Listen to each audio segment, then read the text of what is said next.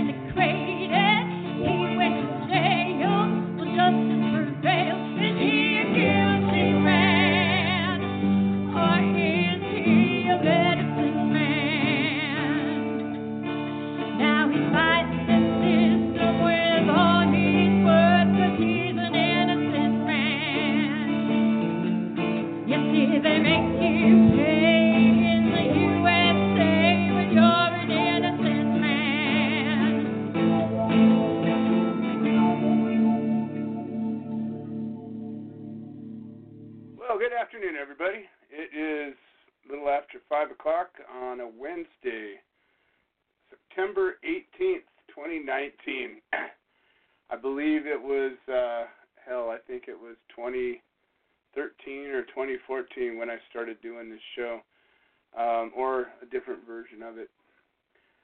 Um, as always, got a lot to say in a short period of time. I've I've come to uh, appreciate this show as the two-hour, one-hour show, and uh, we claim it's going to be an hour, but many many times it goes off closer to two hours. Um, we'll see where it goes today. I, as always, have a lot to say. Um, but I want to give a little bit of a history and a little bit of a story today because some things have happened that have kind of shaken me a bit. And um, yeah, I like to share things. I like to I like to share the experience. People generally have a a misconception about this show or the human solution um, and what we're about and who we are. I like to keep things on the real if we can. I like to keep things. Um, I like to keep things truthful. You know, we when we first started doing the show, I would get deep into you know, the the cup of Joe description, and we would talk about you know sometimes it's extra dark and extra bitter, and other times it's you know light blonde and sweet. It's um, the truth is funny that way, and you know to me, I'd rather experience a truth as knowing it's a truth than sugarcoat it, make it sweet and syrupy, but not real. And unfortunately, we live in a world where there's so much misinformation out there and and um, so much ignorance and uh, you know I don't know what I'd rather experience somebody who thinks they know something and don't or somebody who just flat out doesn't know and ask. I, well, I do know what I would prefer. And I would rather be in a situation where I know we're, we're a smaller conversation, but a better one than a bigger one and a worse one. This is a show called A Cup of Joe. We're a podcast. We're here every Wednesday from 5 to 6 or sometimes 5 to 7 Pacific time, depending on how long the show goes. And it's brought to you by Blog Talk, Blog Talk Radio and the Coffee Party Radio Network. And uh, if you want to call in and join us, you pick up the phone and you just simply dial 646 929 2495. There are also two live streams uh, one on Facebook, my favorite place in the world, and the other one on YouTube that's supposed to be better, but I don't know. Um, it's definitely not worse. I haven't been attacked on YouTube yet, so maybe one day I'll be fortunate enough to have affected YouTube in such a way that somebody finds me a threat and offensive. So, you know, to all of you who are out there fighting the fight, um, all I can say is keep fighting. Don't worry about what anybody says or thinks. It's not about them. Hell, it's not even about you. It's about making a difference. It's about being bigger than ourselves. Um, and that's why we have a group. Um, you know, there's a lot of loners out there. There's a lot of people who are doing it on their own, and that's cool. I, I appreciate that. I respect that, and I am thankful for that. But the true strength of anything is when a group gets together, when enough people get together and speak as one voice. Look to um, Hong Kong. You know, if there was a bunch of individual people out there doing their own thing, they would not have gotten the accomplishment that they did. But instead, they stood together as one. And even though there was a lot of people, thousands, maybe even millions of people that were there together, most of them, many of them, didn't know each other, probably didn't like each other, probably didn't agree with each other. But they came together for one reason, and they needed to make a, a, a real and positive change and a specific change. And they came together and they did it. And I think we can learn from that. I, I'm trying to learn from every time enough people have gotten together to get something done. And, um, you know, I can't think the last time it really happened was with the gay rights movement when the, the gay marriage issue was at stake. And uh, enough people got together to say, hey, wait a minute, you know, you guys are full of crap. And there's no reason, our Constitution says we can have this. Why can't we have this? And the government finally said, well, hell's bells. I can't really come up with a reason. And they said, yeah, they gave them what they wanted. And I think that uh, cannabis rights, the end of prohibition, the right of life, liberty, and pursuit of happiness – spills directly over into the right of us to choose, to choose to put anything into our bodies that we see fit. As long as it doesn't harm somebody else, I, I just don't see where the government has any right to tell us what we can do with our own body or what plant we can plant in our own garden. I don't I don't see how the government has a right to uh, uh, to regulate that, to to tell us what we can and cannot plant and what we cannot can can and cannot grow, and what we can and cannot eat, and what we can and cannot smoke or rub on our bodies or make something with. I just can't see where the government has that right and why we let them have it. I don't understand that, and I'm a little bit lost. So we're going to talk about that. We're going to talk about what we're doing to change it. And you know, we have uh, right now we got a pretty light load. We got Dana Bland and Pete Yapel on the line. And who knows, we may get out of here in an hour. Um, hopefully, Craig Cecil's gotten out of the hole. He hasn't been on the show for, I think, three weeks now. And uh, I'm worried about him, and he hasn't answered any emails. So um, I'm hoping that we can uh, hear from him today. And if we do, that'll set my mind at ease a bit. Um, this is a show that is brought to you by the Human Solution International. We are a civil rights organization we are a 501c3 federally recognized organization and the only one that I know of that does what we do. We're an all volunteer organization. That means everybody from the, the initial first member all the way to um, the CEO. We're all volunteers. Nobody gets paid uh, a nickel for anything we do. What we do get paid is what I call unlimited intangible benefits. What I mean by that is we change the world. Uh, anybody who's ever been in a situation where they were lost and uh, busted and maybe had uh, their freedom taken away, their property taken away, a loved one taken away, um, anything that where they were literally victimized because of our lovely war on drugs. Um, generally, you find yourself in a spot where you're all alone. Most of your friends will uh, decide that you're a little too hot, too toxic, and they leave you. And even family members. And everybody that I know that's fought a battle against the government over cannabis has found themselves to some degree or another in a similar situation. And that's where we come in. We come in to educate and to support and to advocate for your civil rights.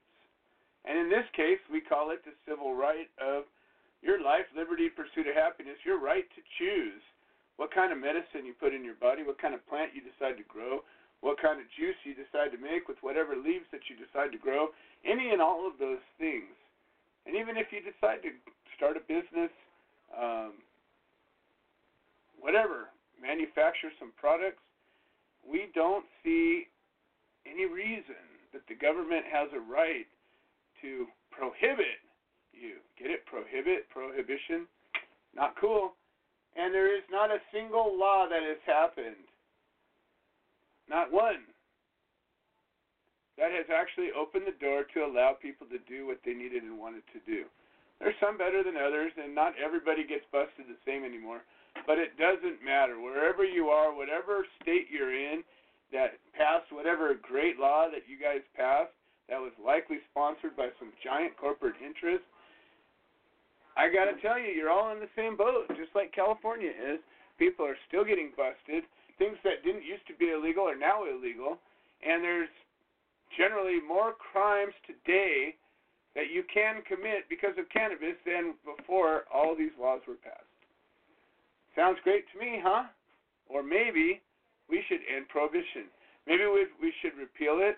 Maybe we should hold the government accountable for what they're doing with our resources. Do you realize that we pay taxes to the government for them to represent us, to serve us and protect us. Do you feel served and protected? Because I sure don't. I sure pay a lot of taxes, but I can't remember the last time the government got into my life and I said, oh, cool, look at that, there's the government.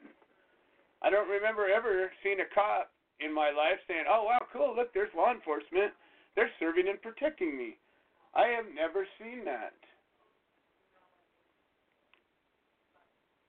we have I have seen the government swing far to the left and then swing far to the right and then kind of to the center and then far to the left and far to the right. And you know what? It hasn't made a goddamn bit of difference in my life. Not any. So I'm sick and damn tired of hearing, well, is that guy, that guy, and that guy. Why don't we demand what we need? Why don't we say our government needs to change? Because the pathetic political children we have in our Congress, in our executive office, and even in our Supreme Court, and on the bench all across the courts, and in our law enforcement, frankly, I'm ashamed of. All of them, including our champions. They're all pathetic. Can you show me one situation where that's not the case? And I'll go back through that politician's record and say, well, no, actually, it is the case. They do this every time. It's like we're Charlie Brown and they're Lucy, and they go, go ahead, Charlie Brown, kick the ball. You'll be all right. And we run up and we go to kick the ball, and she pulls the ball out, and we go, whoop, right on our back every single time. And then we go, well, I guess we better vote next time.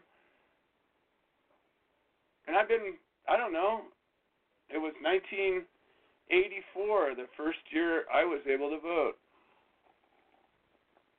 A lot of years. I think we should think about that for a second. You know, we spend our days wagging our fingers and being angry. But what? What does that do? You know how many people I know that when they get in a room with me, they want to tell me all about this and that and the other thing and how upset they are and oh don't get me started. But I'm thinking to myself, yeah, great. What are you going to do about it? What are we going to do about it? And when are we going to hold our government accountable for how they spend our money? You know? Well, we have a walk for change that we're organizing. We're going to walk across this country, and we're going to tell the government that, hey, we're holding your ass accountable. We don't want you spending money locking us up for pot anymore. We don't want that anymore.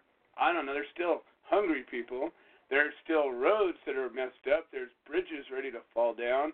There are every kind of problem with immigration. There's violent people still on the loose. There's people getting raped. Right. We we got a, go- a, a, a guest that's going to be on, and she's going to tell us about her idea, which I think is a great one.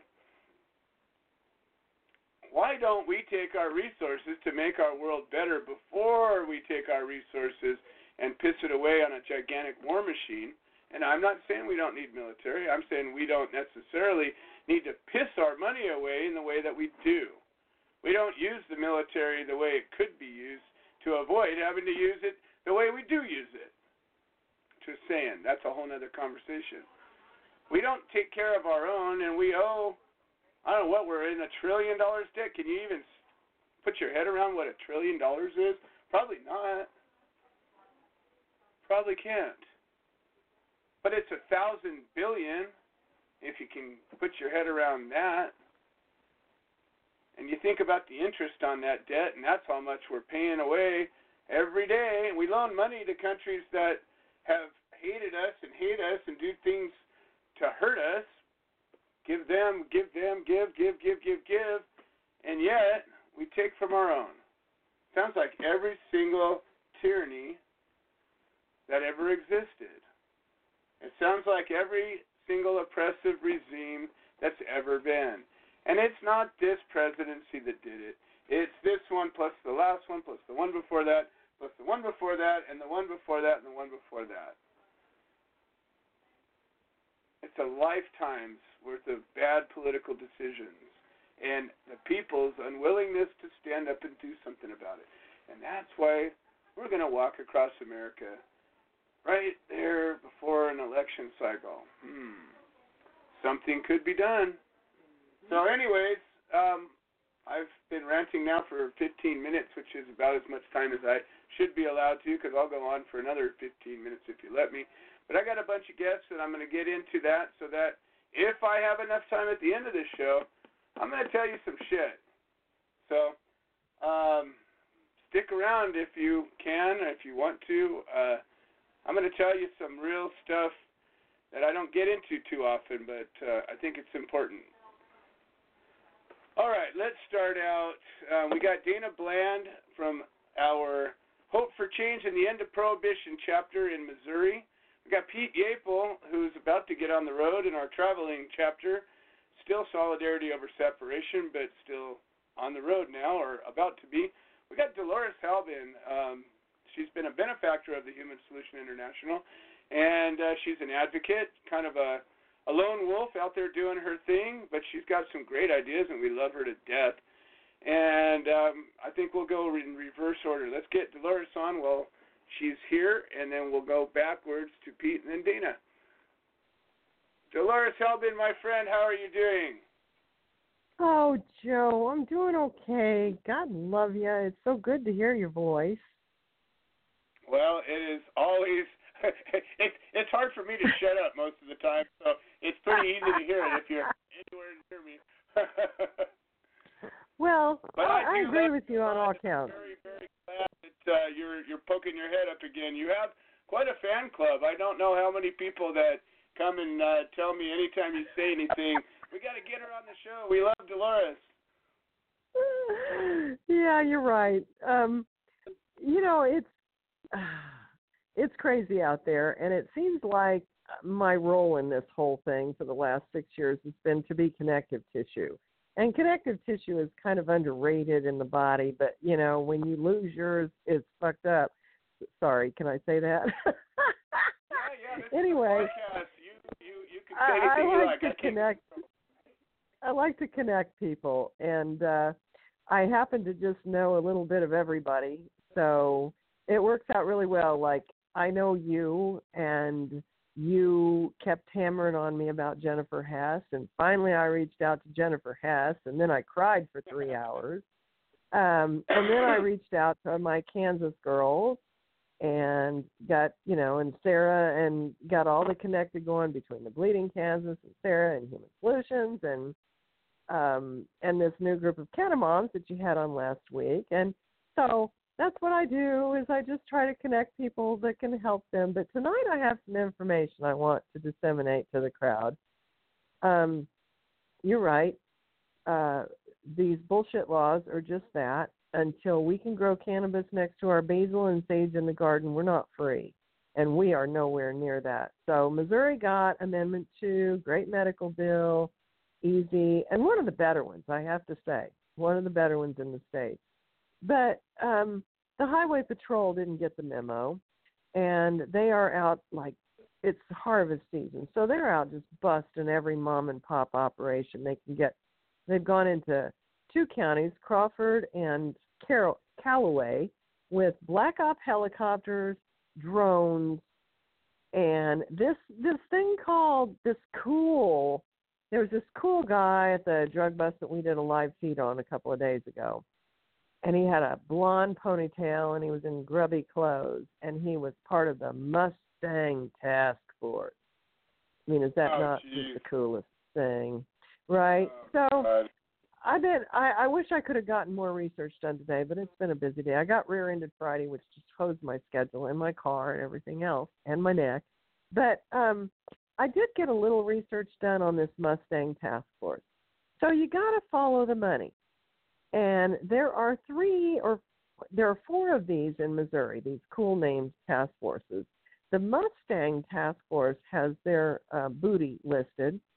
They have busted 25,000 units, whatever the hell that is, of meth, and 1,385,000 units of marijuana, 900 units of Xanax. I'm assuming that's a pill.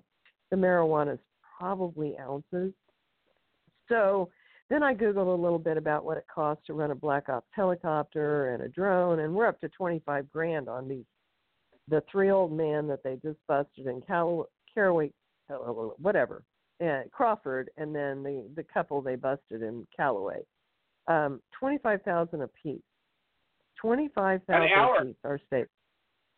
Yeah. Those things so, run 25 you know, grand an that. And and they're running these things. And the the three old men that got busted in uh, Crawford County had a total of a pound and 13 plants. Okay? They were between 60 and 70 years old and they've hit them with seven felonies each. So until it's like you said these laws are all bullshit until we get the feds. So anyway um, you know, I've been on the rape thing for a while now. Last time I called in, I was talking about that open rape kit.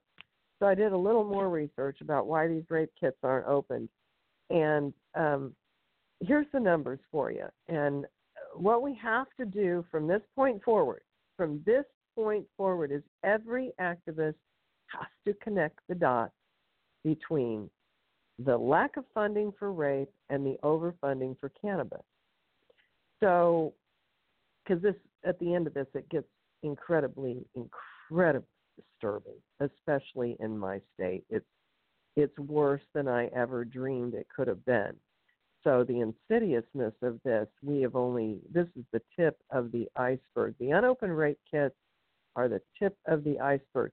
This is going to be another Jeffrey Epstein type of thing when it finally comes out. And everything comes out if we make it come out. So, um, the average, the labs on a rape kit to do a DNA on a rape kit to open a rape kit and get the DNA run is two hundred dollars. The average lab to find out if a cannabis plant is a cannabis plant, if it's really marijuana, even though it looks like a duck, smells like a duck, we're going to test it. Those labs are eighteen hundred to thirty eight hundred dollars. It takes up to a year in some states like Georgia to get a DNA back on a rape kit. It takes 90 days to get back lab testing to tell a marijuana plant it's a marijuana plant. Um, it takes $150,000 to start, is what prosecuting attorneys bill out for a rape trial. They bill out $34,000 on average for a pot trial. There is no asset forfeiture in rape. There's a lot of asset forfeiture in marijuana trials. Wait, hold on, hold on, hold So- on. Let me be clear about that. Wait, Dolores, hold on. So, so that statement you made just now is a powerful one, and I don't think people people gloss over. They don't catch everything, and I want to be very clear about what you just said. So, what you're saying to Asset me forfeitures do that- not happen in rape. exactly. So, let me make an example. So, let's just say John Q. rapist comes into town, and he goes through and he rapes a, a woman or a man or a boy or a girl, whatever. He rapes somebody, a human being, and he gets caught and he gets busted. You're telling me that they can't go to his house and seize his property and take his bank accounts if he gets caught red-handed raping somebody? Well, maybe, Joe, but nobody gets caught because they don't open the damn rape kit. So how do we know? Even if they did, what I'm saying is, even if they did, even if he turned himself in, they don't take your assets. They don't They take your money. Don't go They don't after the assets. They do However, not. They do not. however, They might. They could, Con- but they don't. Right. So the converse of that is if somebody gets caught growing six or seven or ten or twenty or a thousand plants, whatever, and they come in and they raid you and they take your plants, they also can take your house, they can take your car, they Yeah. can take your money, they can take your kids, Yeah. they can take anything. And Yeah. even if Yeah. even if eventually you prove that that those items were quote unquote legitimately gotten, they still take it, and it's a gigantic nightmare for you to have to prove it to maybe one day get it back. That is the truth. For my, and for me, One it of the was the guns. yeah, They took Gene's yeah, gun collection. guns. I never got 'em back. The judge ordered them to return it. The prosecuting attorney refused, and he refused to return my attorney's phone calls. So my attorney had to advise me to fire him because I'm who I am and I live there and I can go in and deal with these women directly. He said, Your only hope of getting your guns back is just to go do what you do and win them over and fire me Right. and, you know, cry. And you know, I did, but it pissed me off so bad to have to go in there and cry. Even after that, he agreed if I he, I had to give up my right to an appeal to get my guns back, and I had to write three separate affidavits because I wanted my husband's grandfather's pipe collection back. That was a family heirloom, and it was gone. And the cop that when I finally got my guns back, the cop that went to look, he said, Dolores, if it was there, I swear to God, I'd get it to you. But it's gone. Of course, it's gone. You know, it was a humidor with all these cool old pipes. Gone. Um, his scales were triple beams, REA Express. Those are gone. Those weren't even there. Yep. And I, the only reason I got all of his guns back because the ones that weren't on the list, they took a picture of when they busted us. They laid it all out cool. They everybody likes Oh, yeah. to be so cool when they're into drug busts. They got the big plants and the little plants and the clones and all the guns spread out like a rainbow in front of them, and then the pistols in Yep. front and all the ammunition in front of that. And I'm like, okay, this one's missing according to the fucking newspaper Right. you know, I mean, it's just, but Yeah. the point is, this is going to continue until we stop it on a federal level.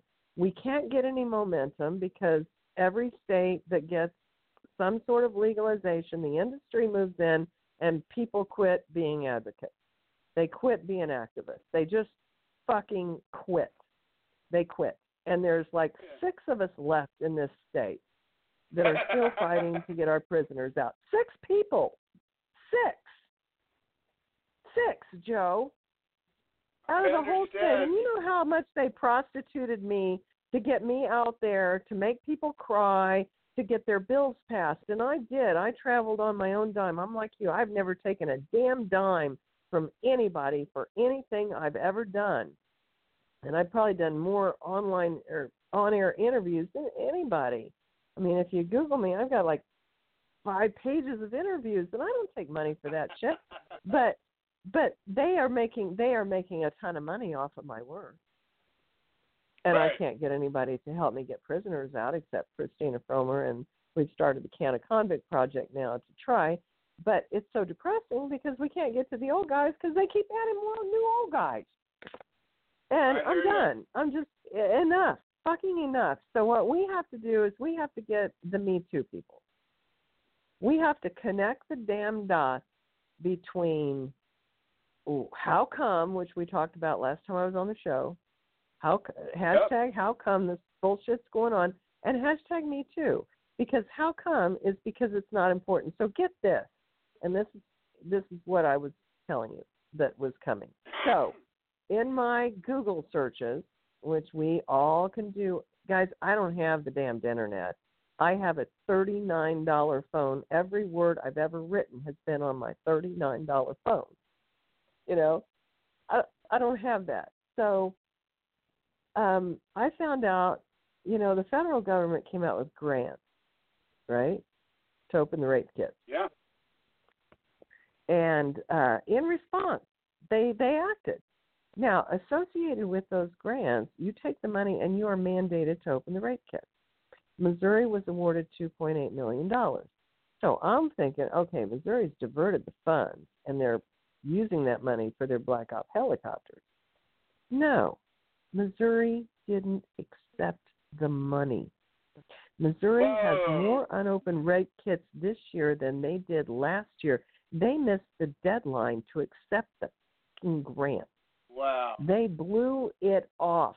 We we have more unopened rape kits in Missouri than we did a year ago when the money was offered to clean them up and they turned their back on rape. So why? Who are they protecting? Is it the fucking highway patrol that's out there blatantly raping women and doesn't want anybody to know about it? Sounds like something's up. Yeah. So anyway, what I called in tonight for was I know you have people all over the country. I want everybody, like I said, everything that I call in about, I find out about on my stupid little phone. It's not stupid. It's got a 2.0 GPA. It's average. It like It's not smart. You know, y'all got 4.0 smartphones. Google your states. Find out how many unopened rape kits they've got. Find out what they did with the federal money, if they even accepted it. And let's get a let's find out how many states like Missouri blew it off because they don't want to address it because they would rather just go out and and you know we've got this insane video of like helicopters and police cars submerging on this farm of this little couple in the middle of Missouri and trouncing like 10 cops smashing through their vegetable garden. We'd rather trounce their vegetable gardens than go after a rapist. Well, hell, the vegetables aren't going to fight back. Yeah, you know, it's it's it's unbelievable. I I've seen this this unfortunately, you know, I I, I almost wish I I not almost I very much wish I could say, "Oh my god, I can't believe that." And yet, you know, it's a yeah, it's a, I know. Nothing's going to surprise you or I anymore. We're jaded, Joe. but you know what what it doesn't have to surprise me to piss me off. And what really No. pisses me off as much as what they're doing is what we're not doing. And yes, you know, me the too. amount of outrage I see is from a handful of people, and Handful. literally, I think you're right, maybe six or ten or twenty people across the country. I don't feel sorry for anybody in a yeah. If you get busted and you've gone in there and you've fought for your state to get some sort of quote unquote legalization and then you've just relaxed and you get busted, fuck you. I'm sorry, I'm really pissed. I'm just I am really so angry. I am so angry that rape is absolutely not even an issue. That Jeffrey Epstein got an ankle bracelet and house arrest so he could keep raping, and we've got Craig Cesal that we don't even know if he's alive or not. I, I this has got to hit a point of outrage, and since we can't seem to do that, because it only affects a percentage, like a 25% of the population, and that's not enough to reach critical mass. We have to tie it into rape. There are half a million women in this country that have gone to the ER. They've checked in and said, I was raped. They've been taken back to a room. They have had to remove all of their clothing and submit it and give it away. My daughter had to go through this. And she had to give them her favorite jeans, her dad's t shirt, and her fucking tennis shoes. She never got that back. Then they take you in a room and they take pubic hair samples and they do an anal and a rectal exam.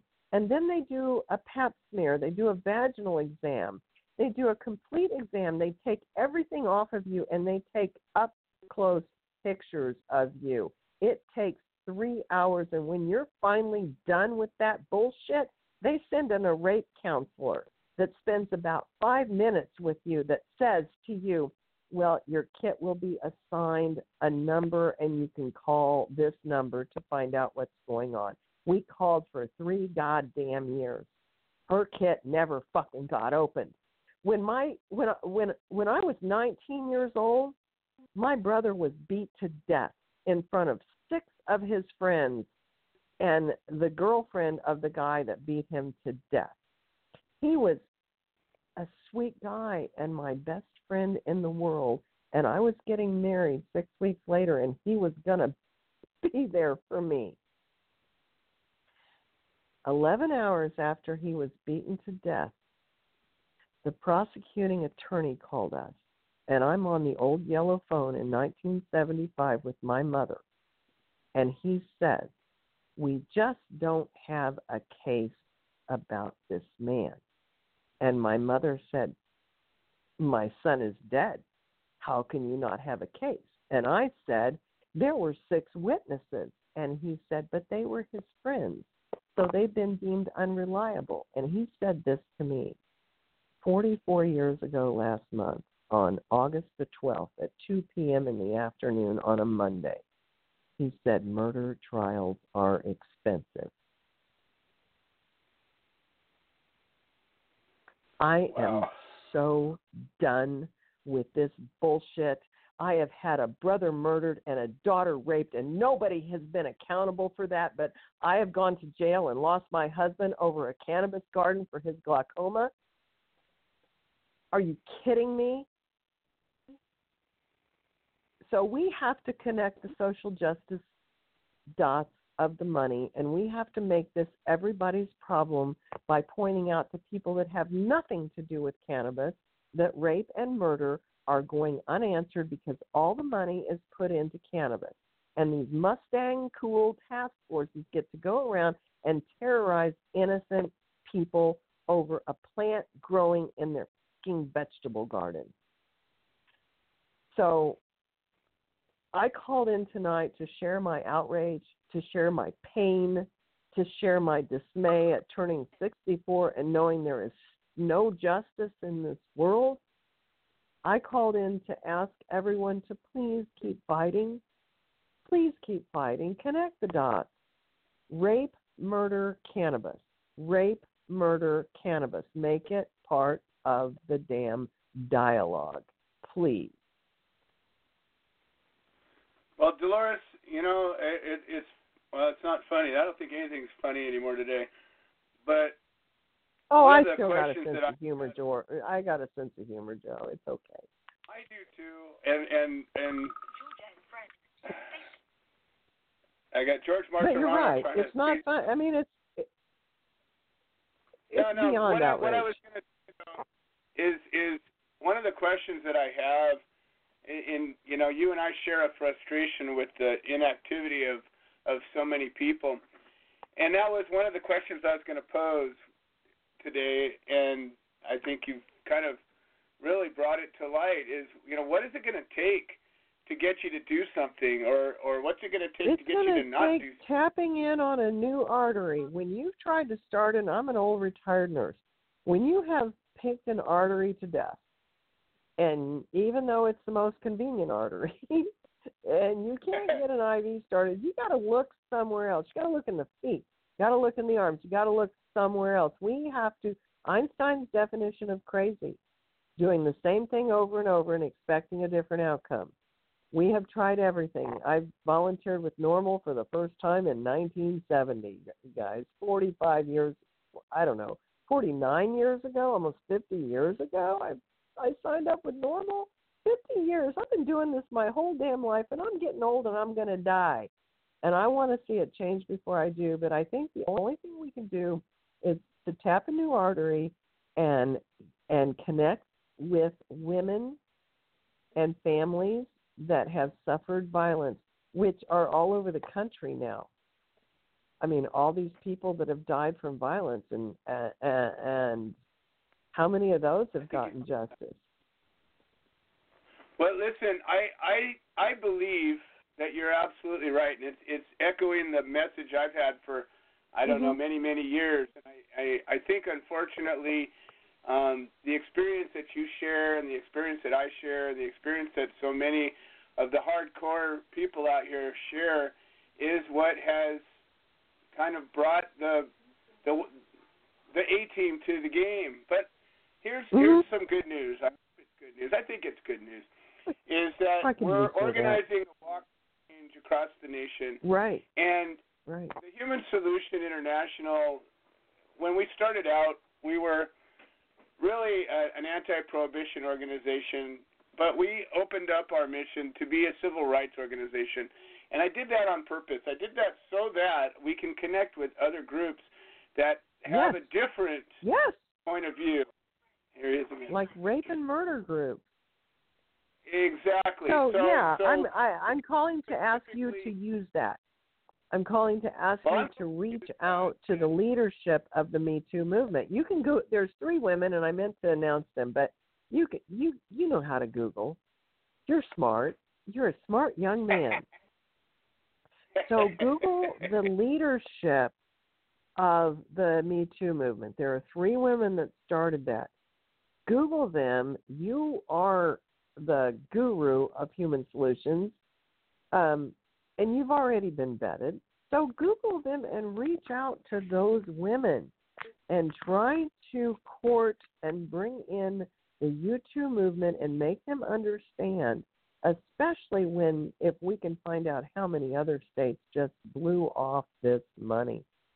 And there's got to be a way. I, and you know, it's frustrating for me because I'm not that internet savvy, and I'm an old lady, and I live alone with three dogs, five stupid cats, and a bunch of idiot chickens in the middle of nowhere. Uh, so I don't have. I mean, I do what I can with what I got, but for people out there that are internet savvy, that are sitting around piddling on Facebook all day long, do some damn Google searches. This is what I told the senators in 2014 that were and the and the representatives that were at the law committee hearing for a really good medical bill we had six years ago. They asked me, "Well, if marijuana is so great, how come it's still illegal?" And I had actually googled that question. I googled if marijuana is so great, why is it still illegal? And back then, three things came up: CCA, Corrections Corporation of America, um, ALEC, and the Koch brothers. And that is what I said, and I watched half of them shuffle their feet. So yeah. we are up against. I mean, Henry Ford was fighting this when it happened. So we we're up against powerful, powerful enemies. There's a reason that greed is one of the seven deadly sins. It kills people. And these people are greedy bastards that like to rape women and get by. They they're so drunk with power, uh, they're above the law. I mean, look at the woman that got five years in prison for using her sister's address to send her kids to school. I used my mom's address to send my kids to school for a decade, and she went to jail. And Felicity, what's her name? She got she got a thirty day suspended sentence and a slap on the hand yeah. for bribing her away. I mean, there's two. Yeah. There's a multi-tiered justice system here, and it's definitely tended towards the rich.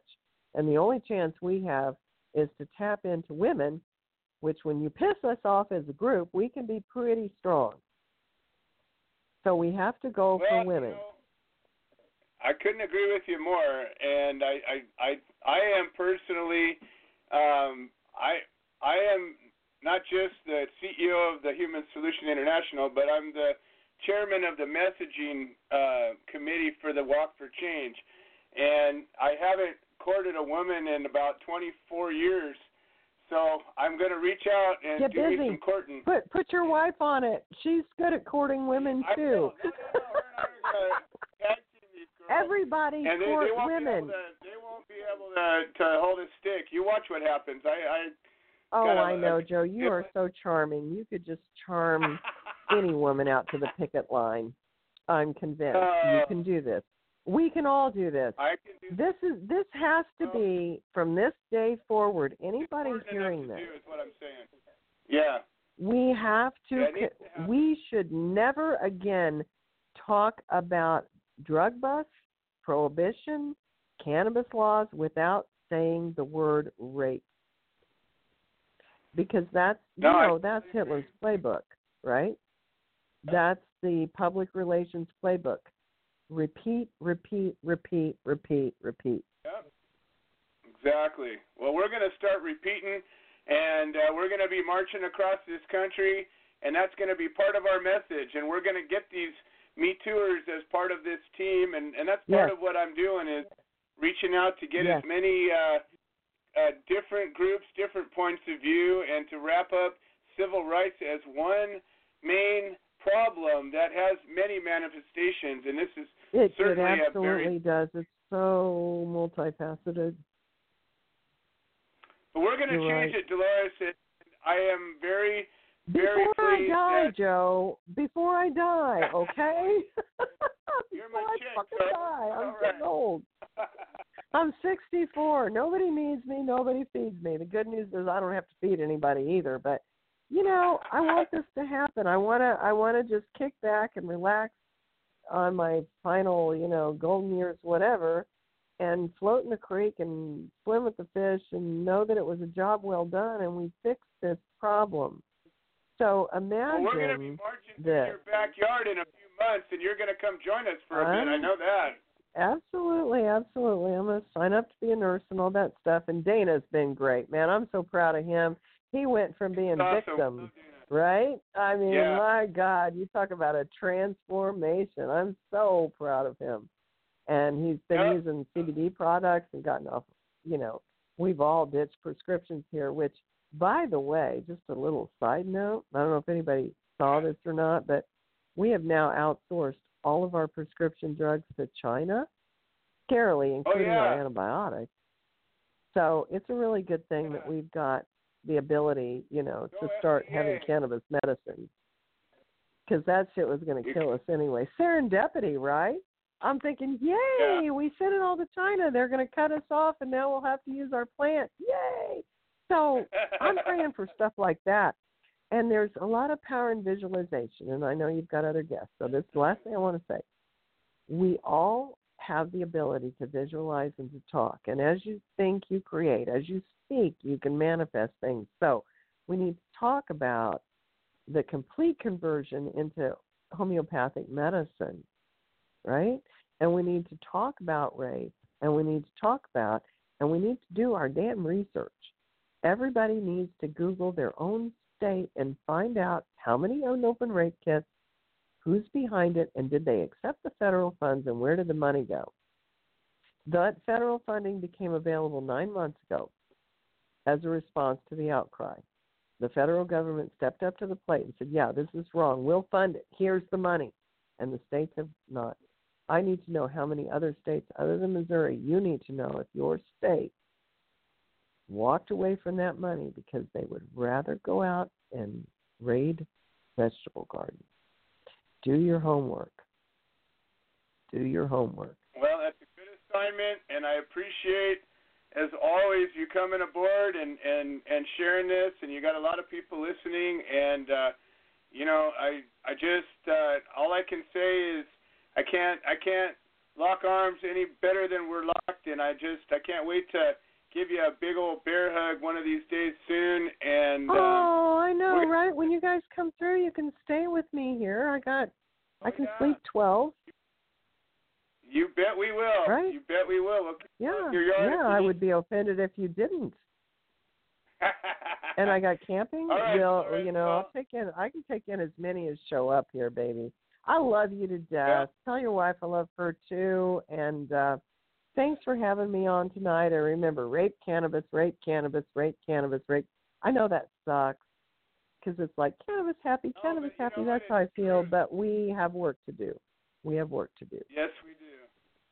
Well, Yeah, thank you for being who you are, and and thank you for Thank you you, know, for being who going- you are. Hugs and kisses, and uh, we'll damn it, I we'll we'll we we we got this. We got this. We got this. So Yes, you get, you do. get those Me Too moms, okay, sweetheart? I will get them, and You I'll have show a job. you once I. You got it. you better. All right, thanks. Okay, Dolores sweetie. Thanks so much for having me on. Always my pleasure. Always my pleasure. All right. So we got George Martorano who's been popping in and out of here. We got him while we're here, and then we got Jeff Eichen, and we got a whole bunch more guests, and I think we're going to go long because here we are. It's all good. George Martorano, welcome to the show. Hey Joe, how are you doing? How's my California family? Doing fantastic. How are you doing out there on the East Coast? Well, good, good. So busy, so busy. Everything's popping. Uh, uh, want to say hi to Dolores that was just on. Uh, uh, she's uh, talked about many profound things, but tonight I'd like to uh, say a few words for uh, you know Leo uh, Miranda who passed away in uh, Miami. Uh, cannabis guy. I know him. I did time with him, and uh, he was 80 years old. And he's, he's all over the social media. He's all over your site, and uh, I just, uh, you know, uh, you know, when you when you get ill and you're old, you can be ill, young, and old in the central prison. You know, they take you, ladies and gentlemen, and they chain you to a bed. And uh, you know, that's how you die. You die alone. You die with two guards in the room every eight hours. You don't know them. Maybe you know them. So that's the way you go. And then when you your left your your your, your, left ankle is chained and your right wrist is chained, and then when you pass, they're not done with you. When you finally pass away, now they they they they leg iron you and handcuff you on your way to be pronounced. You're already dead, but you never. No one dies. And incidentally, ladies and gentlemen, no one dies in federal prison. You never die. No, there's not one case uh, uh, signed off that you died off in prison. You always die out of the federal prison. So that's the that's the legal scenario they created. So want everyone to understand that that poor man, many of my friends died like that. And I was supposed to die like that. Life without parole. You know, you change your bed. So, you know, it's a draconian policy that we have in this country and I will will address that someday. I promise America. Uh, all those, all you listeners, I will address that in Washington someday. You can't let a man die like that. He, he, he, he's so uh, there's no life left in him. Uh, he's going to pass. You know, he can die with some dignity. You, you know, you you're staring at the leg and you're handcuffed. That's how you pass away. So I'm very upset. I've been upset all week. My friend Randy Lanier out there, like he's got out like no parole. So we and him know about this scenario. We've seen it, and uh, it's just terrible. I wanted to share that with everyone. I'm a little little perturbed tonight, Joe. I'm just sorry. It's been bugging me all week that this man had to go like that because I knew him.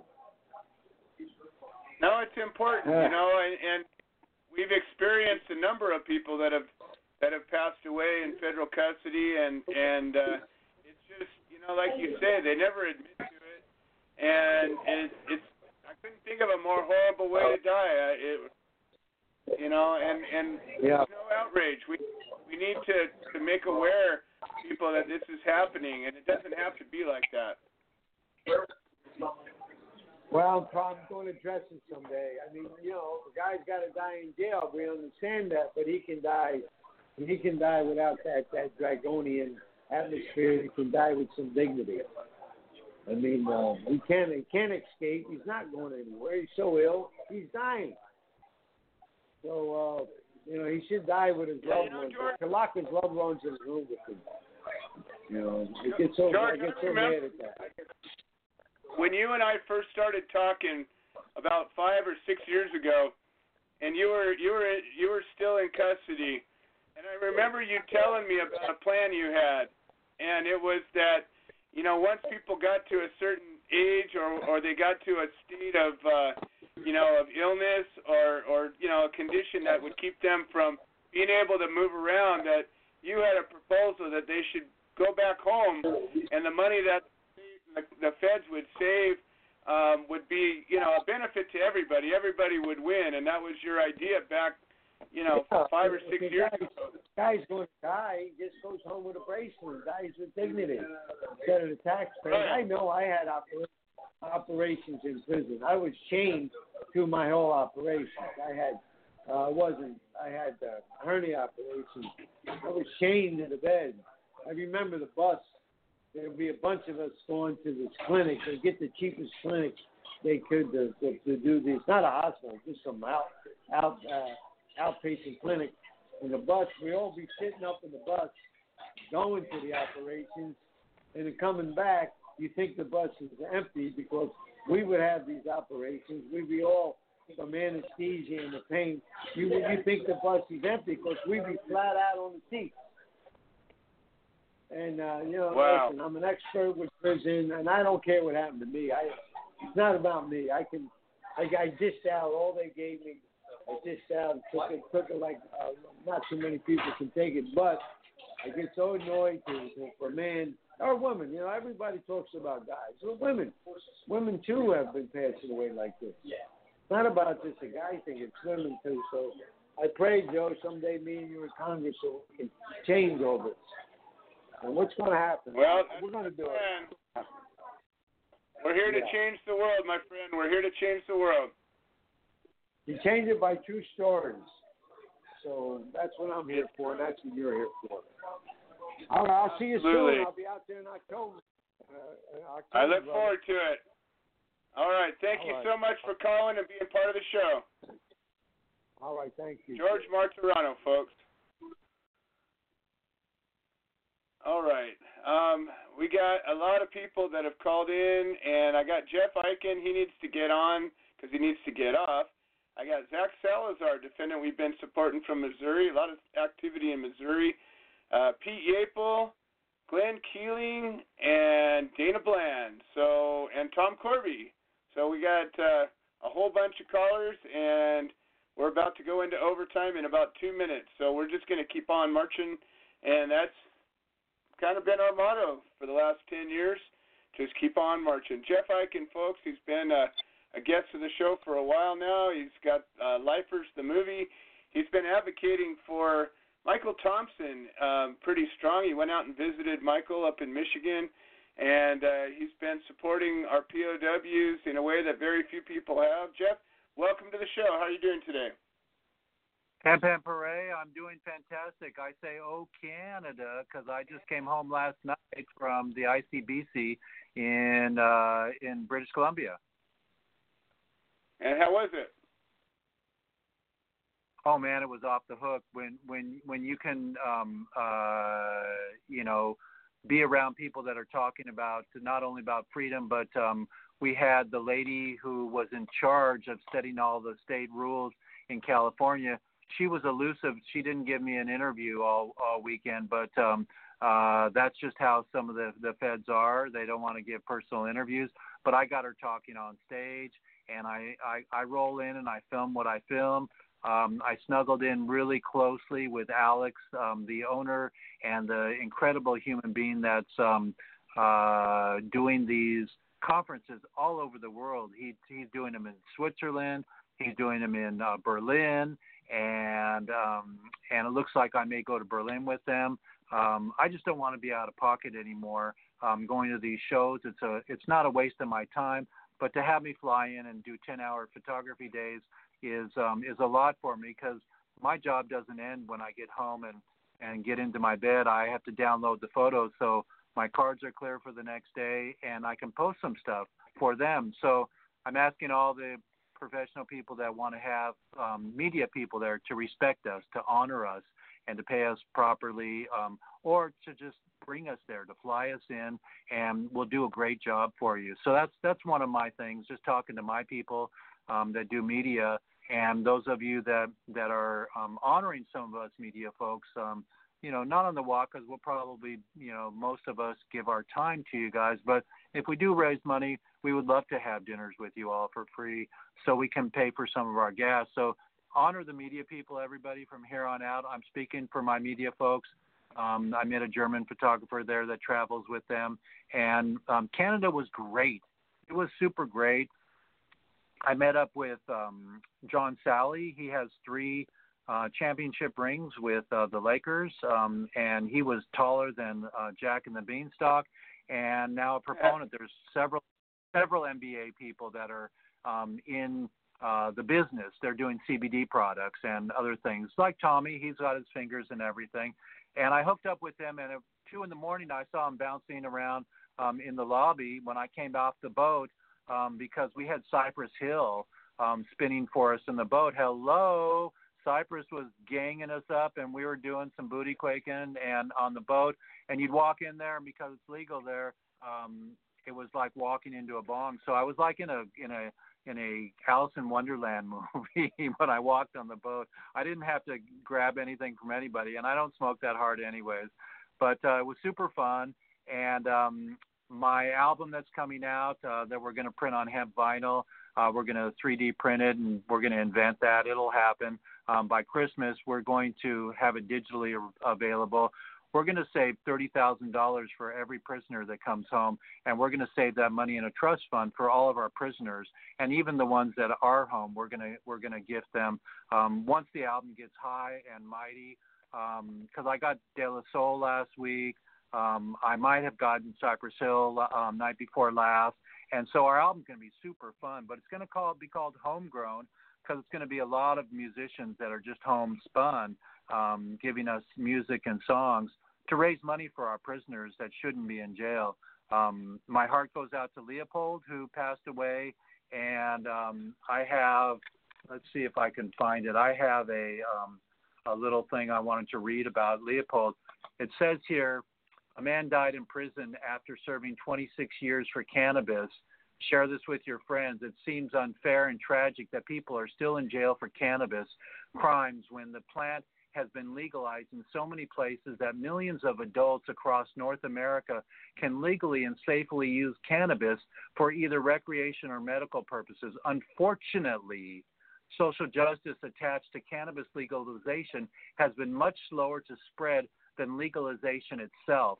Thousands of nonviolent offenders are still in prison convicted of cannabis offenses that are arguably wouldn't be the result in the conviction of lengthy sentences today, millions of others live in reduced circumstances because of their lasting effects of a long ago drug conviction. For some individuals, a cannabis criminal sentence is actually a death sentence. And that is tragically what happened to Leopold Hernandez Miranda, period. Leopold Miranda entered the United States Cuban refugee in 1980. He eventually became working a laborer and caught up as a massive trafficking bust while he was making only $50 a day. Thank you. Thanks, conspiracy charges. He ended up paying the price for crimes very likely committed by somebody else. Even if he were directly responsible for smuggling cannabis, that crime pales in comparison to the punishment he deserved or he served. In 1993, Hernandez wound up sentenced to life in prison, and he stayed in prison throughout his remaining years over time, and his health began to steadily deteriorate despite pleas for clemency on behalf of nothing uh, uh ever materialized for him to eventually went through the hospice care. He was in freaking hospice care, everybody, and uh, the state custody. His issues were in no doubt part due to his language barrier, as he could neither read or write English. Leopold, so he couldn't he couldn't write his own judgments and his own um, speak up for himself. Leopold Hernandez came to the United States seeking a better life. Unfortunately, he ended up spending more time incarcerated in North Carolina than living free here in America. On August 28, 2019, Leopold Hernandez passed away at 80 years of age. He had been locked up since he was 54, never received either clemency nor compassionate release. The tragic outcome of Leopold's uh, story is a clarion to call us all to those who are still serving an unfair sentence deserves immediate action, clemency, and that no legalization measure that does not address those unfairly incarcerated for nonviolent cannabis crimes is doing enough to undo the wrongs that prohibition causes. Ham Pam Parade 321. I'm just about out of here because I'm on my way to see somebody off at a concert tonight. I love you so much, everybody. LifersAMovie.com. We're going to be making suits in Vietnam this year. And Leopold, we love you and we honor you. Happy trails to the other side. Say hi to all all the the people that that that you that we know, and let's uh let's do the walk. And I'll be with you. I promise. Awesome. Thank you so much, Jeff. I'm uh, glad you were able to come aboard today. And and again, our hearts uh, go out to Leopold's family. Um, just uh, it's a tragedy, just a complete tragedy. And you know, um, if we could just remember that the job's not done, as everybody's busy planning their next business and and and going to their dispensaries and and buying that legal weed. We got to remember the job's not done. There's still people locked up, still people sentenced to life in prison, sentenced to long sentences. One day in prison is too long for pot. It's just not right. We got to change it. We can change it. We're going to change it by walking across America and raising our voices and making reasonable demands that we're going to be getting what we want before the election in 2020. Thank you, Jeff, and I look forward to talking to you very soon. Let me say one last thing is that, oh, Canada, I was in Canada, and guess what? Canada now knows about the walk. So I was there representing us, and I didn't go on stage because um, I was doing pulling interviews, and when I got back in my car, I said, "Shit, I should have gone on stage." But every high high-powered person that I talk to in Canada knows about the walk now. So we're we're making some movement, and I'm gonna um, uh, post it on my new TV show and uh, get the Canadians to start talking about us walking too. Sounds great. I love it. That's what I like to hear. All right, Jeff Eichen, folks, Lifers the movie and uh, media extraordinaire, and uh, we look forward to meeting in person soon enough. I love you guys so much. Hemp Hemp Hooray. That's what Jack Herer said. Paper, fiber, fuel, medicine, and food. And remember, nobody deserves to be in jail for a plant. I love you so much, Human Solution. And let's hear it for the walk and for Peter and his wife for getting going this week. And um, be safe on the road, everybody. And um, uh, Leopold, he's the that's the the name, the man of the hour. Love awesome. You. Hemp Hemp Parade. Jeff Eichen from Washington, folks. Woo-hoo! And we'll talk next time. Woo-hoo! All right. Um, all right, so we're going to go back to the beginning and then we'll work our way through again. So uh, we got Pete and Dana and then Zach and then Glenn and then Tom. So everybody hang tight. We're marching through. We're doing a little overtime, but that's all right. We're the two hour, one hour show. Pete Yapel about to get on the road. The Solidarity Over Separation chapter of the Human Solution International is taken to the road. And uh, tell us what's going on, Pete and Helen. How you guys doing? We're tired. for sure. Finally, probably for the first time in our lives for a while. No, we're uh, we're doing great. We're we'll be on the road for sure, no later than Friday, maybe even to, late tomorrow if uh if I feel uh, ambitious enough. But um, you know, I listened and I you know I love the show and I I love listening to the show every week. But truly, folks, let's take this walk so that we can have a show that everybody calls in and is saying something happy. You know, we're always have all these things that we have to fight against and nobody does nothing about it. Uh, like uh it's it's just there's so many people that can be doing that aren't. And and my point in saying that is i get that it's a walk and not everybody can walk. We know that but there's so much that people can do so many ways that they can be involved. Supporting this thing and being out there and if even if you can wheel yourself out to the curb when we walk by i mean that's support. That's what we're looking for in this. Um, uh, the people to get involved so that the people can finally have back some of the freedoms that we deserve. Um, uh, uh, we're we're getting ready to go friday. We go friday saturday we speak at the boston freedom rally um, uh, I'm moderating a panel. Helen's on the panel about spirituality and cannabis. Um, then we have um, Ohio, where we're going to next, and we've got uh, three days that we're going to be with Glenn, I believe, which is the 25th, 26th, and 24th, 25th, and 26th, I believe. I think it's Wednesday through Friday.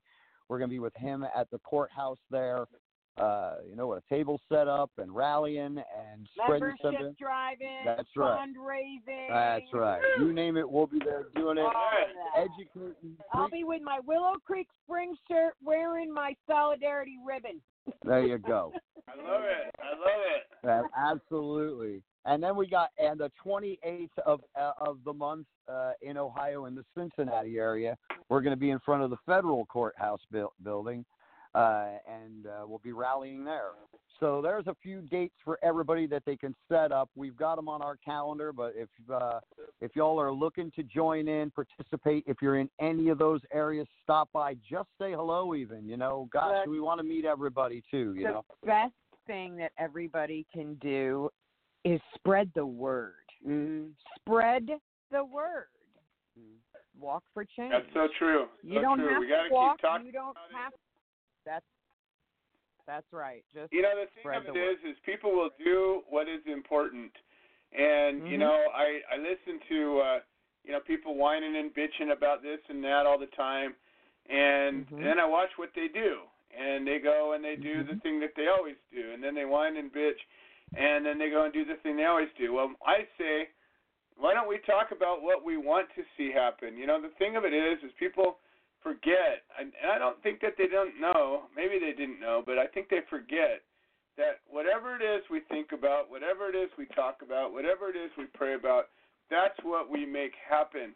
And if we bitch That's- all the time, we wonder why we're, we keep bitching because we're making those bitches happen. And when we talk about the solution, when we talk about the world we want to create, when we talk about those things we want to see, you know, how many times have I have I painted the the the, the picture of of that world I want to see, and and I do that on purpose. It's not a it's not a, a woo woo thing. It's it's actually mm-hmm. that world that I'm creating, and I'm creating it, and and we're all creating a, a world, and it, I just got to think that maybe just maybe if we were to take that time and take that thought and say, well, what is it that we really want, and spend more time with that. And the other thing is, is people bitch so much, but very few people are grateful. And I want to just impart this. Take a minute and think about something that you're thankful for, and you'll notice your energy shift. And I think that when you're bitching all the time, you tense up and your your eyes get get wrinkly and your you frown and your your your neck tenses up because you're you're you're uptight. But when you are thankful, you can only be thankful if you're in a safe place. Mm-hmm. And if you're in a safe place, something happens to your body chemistry. It changes the way you are, and and it, and you you come to a place where you can heal and, and and do some good. So you know, I just want to think about about just you know one minute maybe today. Just take a minute and think about something you're thankful for, and maybe take that thought process and carry it along, and and let it let it take some root rather than thinking about the next thing you're pissed off about.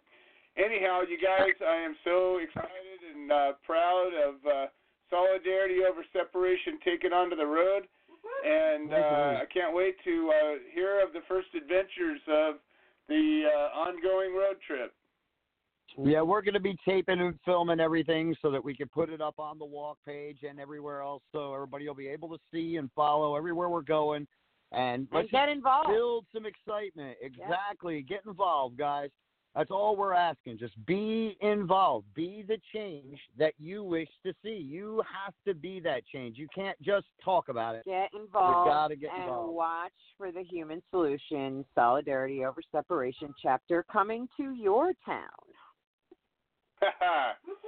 I love it, Pete and Helen. You guys are amazing, and I can't wait to see you again real soon. And I can't wait to hear of your adventures. So, um, how does somebody get a hold of you if they want to, um, you know, participate in this walk or participate in uh, uh, maybe a de- destination uh, for you to to travel to, or maybe they've got something to offer, or maybe they need something. What? Uh, how do they get a hold of you?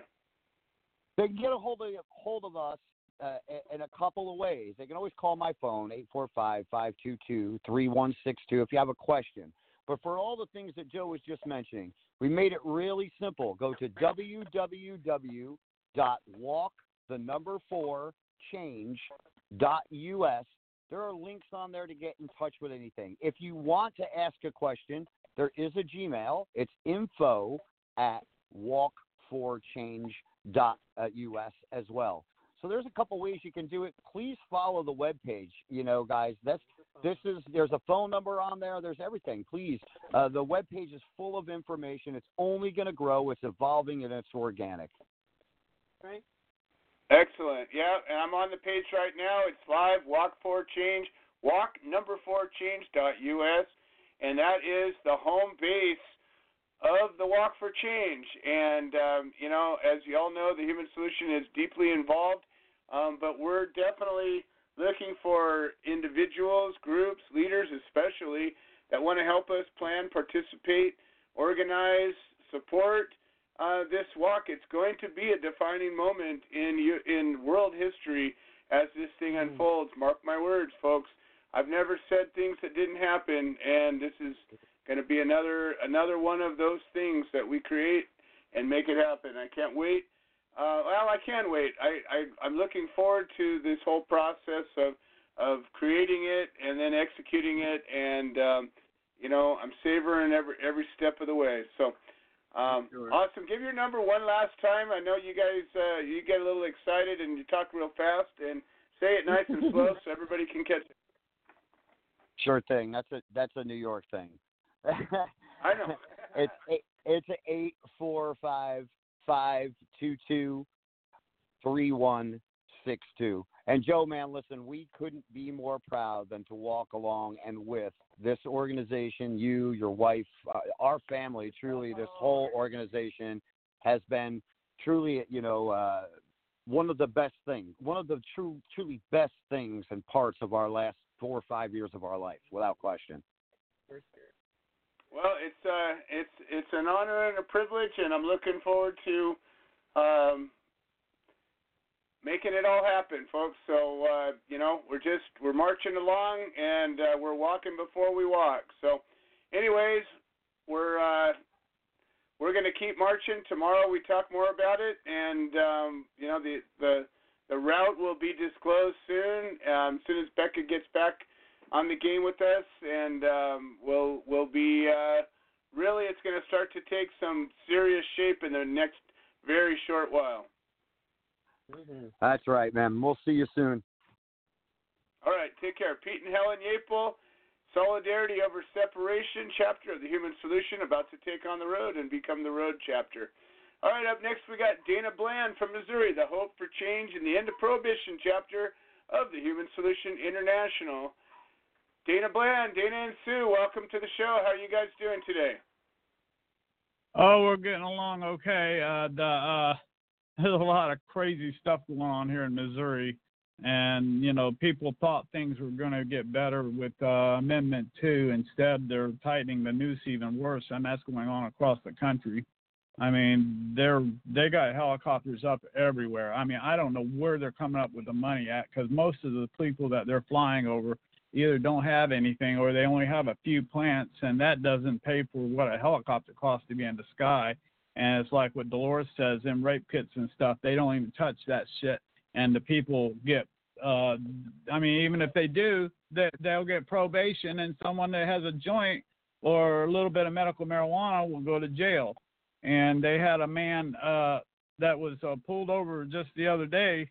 Uh, he had a medical marijuana card, had the right amount that he uh, of that way he's supposed to have everything according to the rules and the law and everything, and they still took and arrested him and uh, they didn't take him to jail. He's going to court because they're pressing charges on him anyway. And uh, they took all his medicine away from him, and uh, up there uh, towards uh, Jefferson City, uh, another person that we know uh, and her husband, uh, they started calling us, and there was a freaking helicopter flying over their house for two days.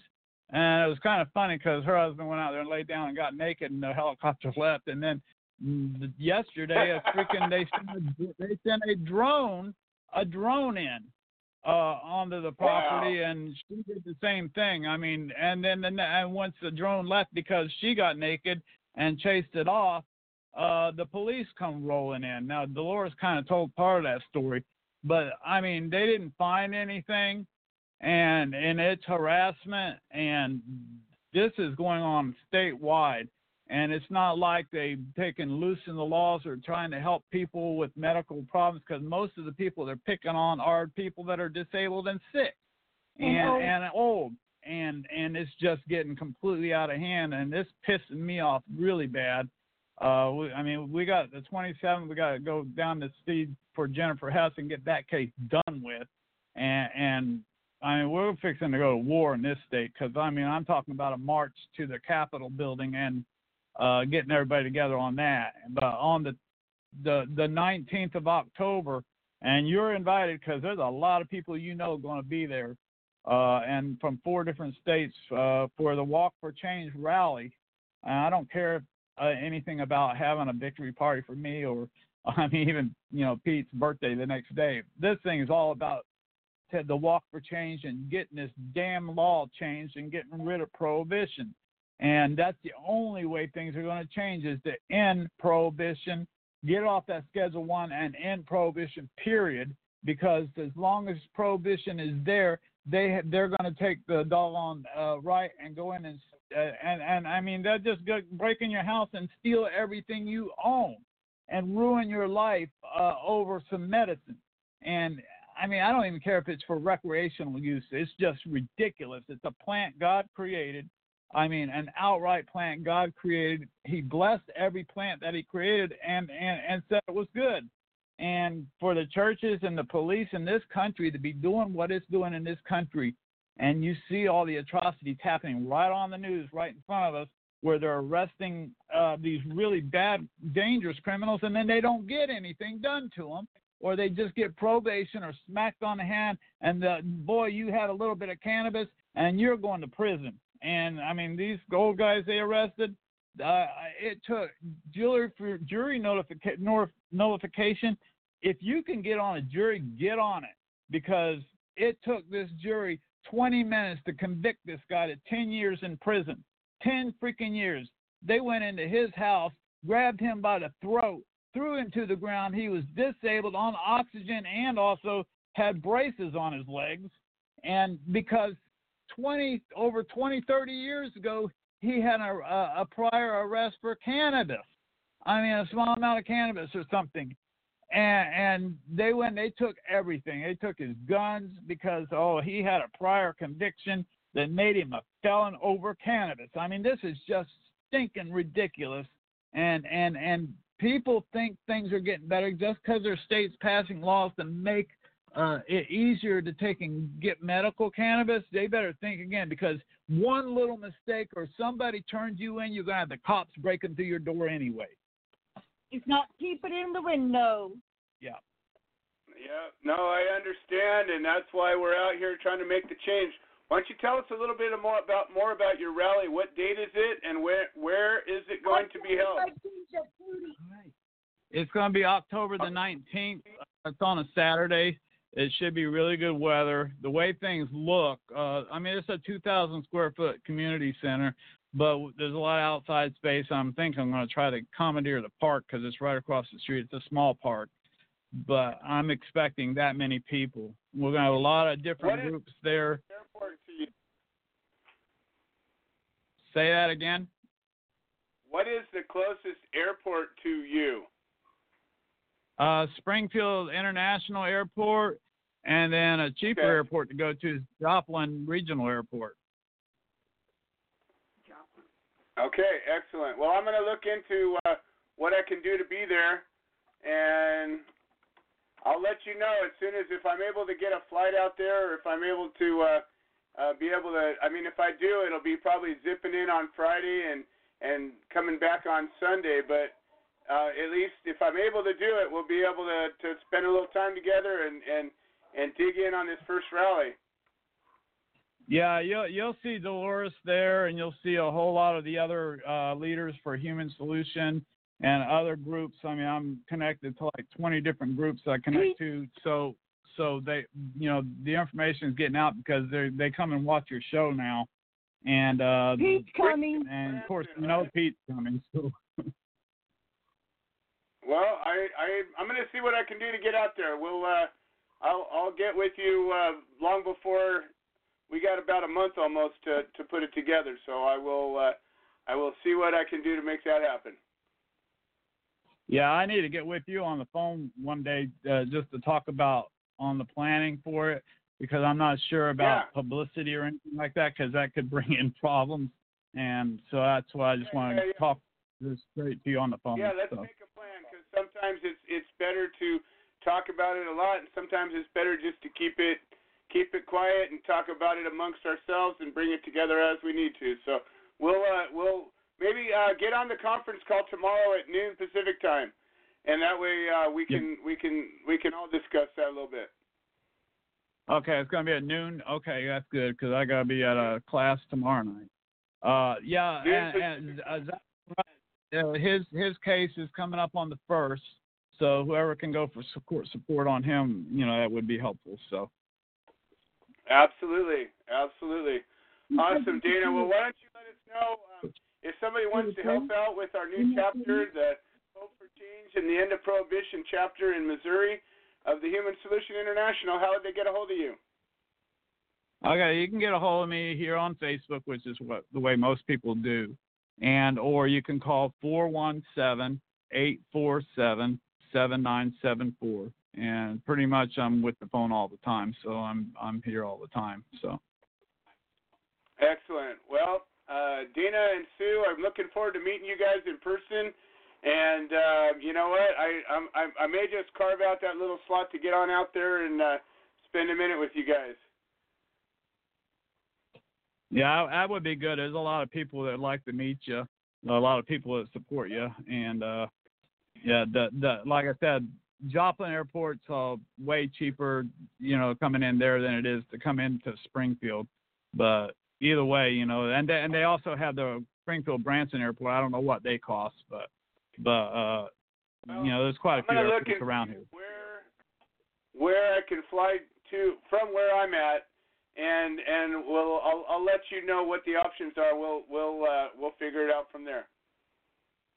Well, that'd be great. Okay, we'll talk to you later then.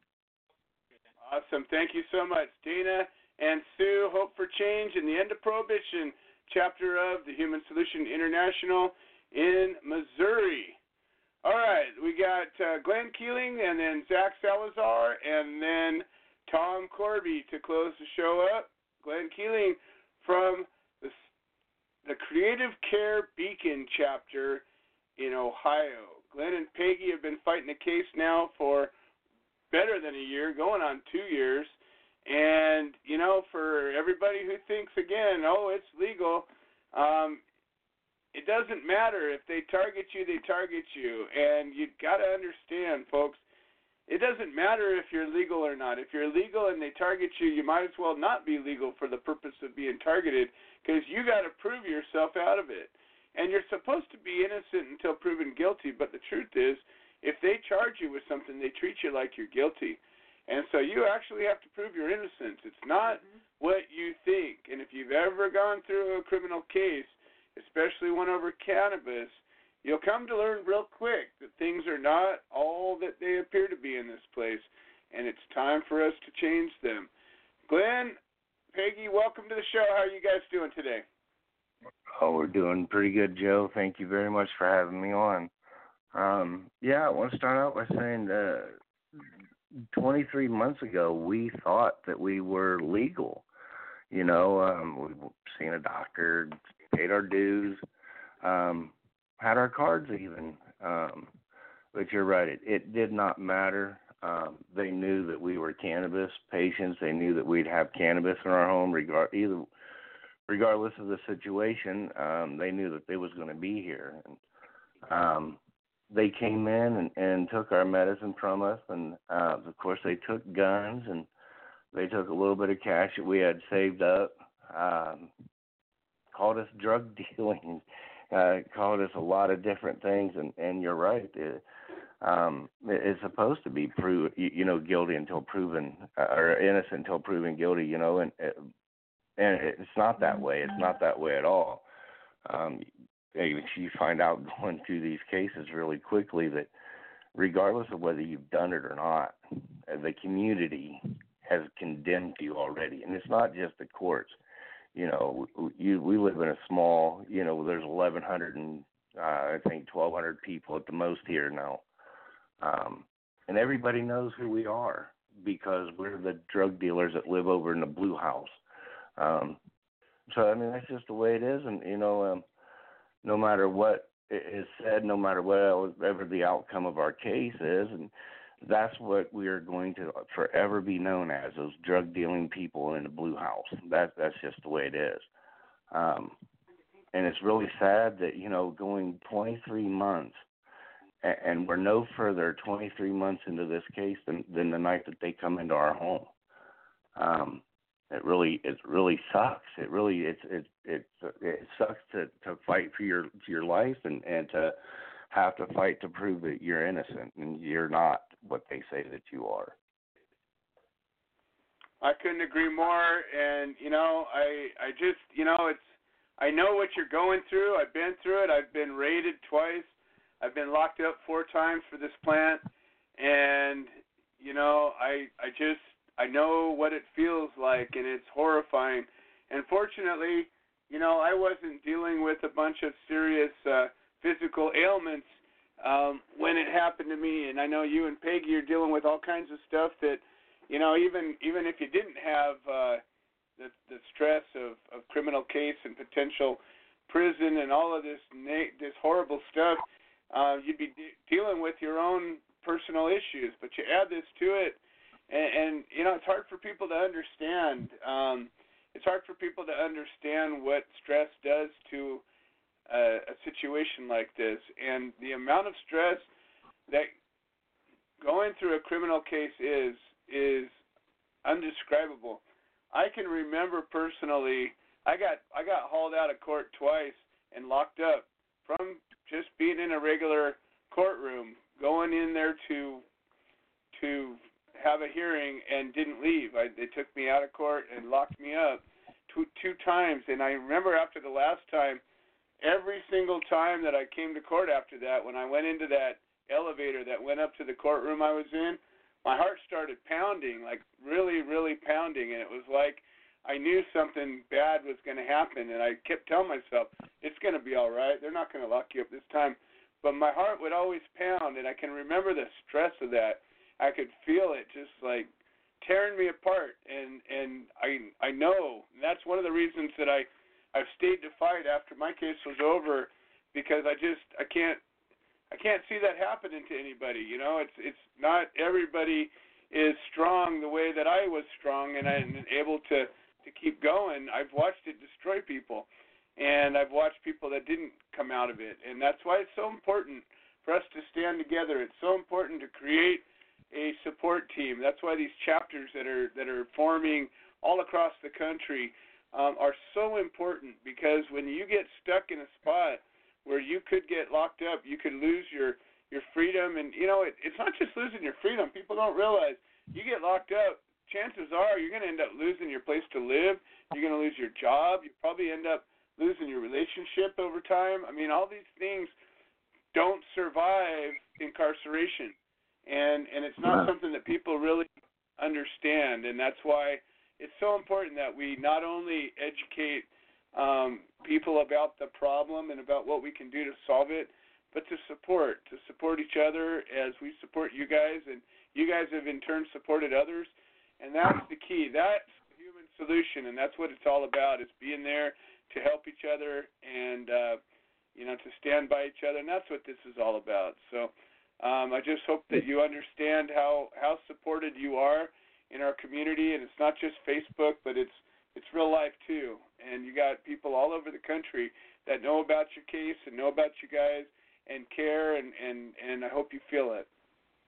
Oh, we we we greatly appreciate all the support. You know, uh, it, and you're right. It it sucks that every time somebody knocks on the door, you know, my heart kind of you know because we're on bond still you know and, and the crazy thing about our case i mean it's it's our case is just so crazy. You know we got a judge that has ruled that at the time of the incident we had all our paper we were legal at the time of them coming into our house.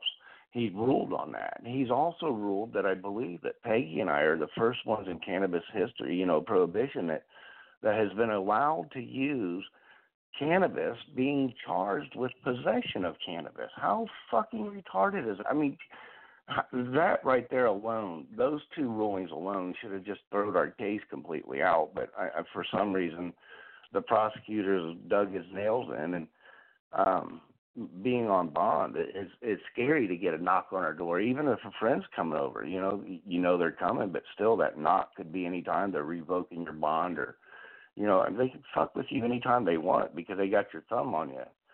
You know, and, and man, it, it, it's I rough. was on bond years in a row, and uh, six straight years I was on bond, and I, I that was one of the most impressive times because they can revoke your bond for any reason, and they did revoke Oh, my bond one time, and that was why one of the times I got locked up, and they jacked up my bail to uh, two hundred fifty thousand dollars. You know, I, I was I was treated, you know, worse. You know, Dolores talks about, um, you know, getting these rape kits opened up and testing these things and and solving some of these rape cases. But I know for a fact people that have been charged with rape and their bonds were less than a hundred thousand dollars. And Oh, uh, yeah, you know, yeah. it, it, it's unbelievable You know, what I- they what they we got cases right here in Ohio right now. We there there's and it's happening at preschool level. And, and that's fucking oh that that's even sick as left. You know, at a preschool level that you've got teachers that are you know fondling children and, and having them fondle themselves. It happened right here in Cincinnati. The lady literally got 30 days of probation for messing with children and making them mess with the, themselves. You know, there was another one on the other side of the state that has to serve that he has to serve 30 days this year, 30 days next year, and 30 days the year after. He got 90 days for raping like six freaking children. He got 90 days, and these bastards can spread it over three years. 90 days over the next three years that he has to do. And this is for molesting and messing with children and people that have stand for cannabis stand to lose their lives. You've got to there there is something twisted about society when when somebody can rape a child or molest a child and can get 90 days, but somebody can smoke a joint and fucking spend the rest of their life in prison. That's twisted, sick, twisted shit right there. You know, I, I'm sorry. I, it, it just really aggravates the shit out of me that you know we've got to fight for our life. You know, over cannabis for being sick. You know, this has wrecked our life. I mean, this it, it it ruins going through any kind of case ruins anybody's lives. I mean, and, and then going through this and then start, still trying to medicate when the state wants to screw you at every turn. I mean, geez, go and spend you know fifty four dollars on a tenth, two point eight three grams of cannabis. That is ridiculous. You know. Hey, listen, my name is Glenn Keeling.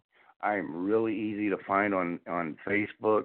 You don't even have to find me on Facebook. My number is four one nine eight six three zero four nine eight, and we are the chapter leaders of the Creative Care Beacon, the Ohio chapter of the Human Solution International. Awesome, Glenn Peggy. It's always a pleasure to have you guys on, and I I, I empathize with you, and and you know your your case inspires me to keep fighting. Sometimes you get a little bit frustrated and you lose a little steam because you just feel like people don't care enough to get up there. But it only takes, you know, one person to say, "Yeah, you know what? I'm there," to to to let you know that it's all worth it. and then when you hear about you know one more story about about you know what all of this is doing, you can't help but you know if you got a soul, you're probably going to get in there and start caring a little bit. So I'm looking forward to meeting you guys in person soon enough and uh, working working even closer with you as we're organizing this walk for change and and supporting each other as we're as we're fighting for our freedom and that's what this is all about. It's all about liberty. All right. Uh, it's all about freedom. It's all about civil rights, folks. So, um, if you're out in the Ohio area, please get a hold of Glenn and Peggy. They're doing good work, and uh, we need more help. That's for damn sure. Right on. Hey, yeah, this walk is going to be a lot of fun. We're going to draw a lot of people out, you know, and that's what it's about. Is trying to change things because whether you stop and think, you know, regardless whether you think it's legal in your state or not, they will screw you there's cases all around. Peggy's and mine is just you know one of uh, hundreds of thousands across the United States, and just you know remember that we're not the only ones sitting at that table. So true. It's so true. All right, you guys. Well, it's always a pleasure, and uh, look forward to talking to you tomorrow on the conference call. And uh, right onward on. we march, my friend. Onward we march. Glenn Keeling, Sol- or uh, Creative Care Beacon Chapter, Ohio, the Human Solution International. All right, we're closing in on it, folks. We got Zach Salazar, defendant from Missouri. He's been on the show a few times. I think we may have an update. Let's see where we're at. Zach, welcome to the show. How are you doing today? Good. How you guys doing? Doing fantastic. Above ground breathing and currently out of custody. Definitely, definitely a positive on that. Yeah. Um. So my court date that I had on the for my bond conditions hearing, well, apparently the the clerk here in town never scheduled it. So I have to. I've been doing UA still regularly, twice a week. Got to do one tomorrow. Did one Monday. Um, I have court original court the first of October, and my public pretender, I call him as a defender, he's going to try to get me in my bond conditions hearing also with that court date but it's um it's just a it's just a normal court date. I don't even know what's going to go on. I'm still in circuit court. Haven't even made it to the felony court yet. This town likes to drag their feet, and or county likes to drag their feet. Um, it's just it's just more stress and stress. Um, they still haven't released my discovery or the letter of intent. Um, I'm not too far away from the lady who got raided yesterday.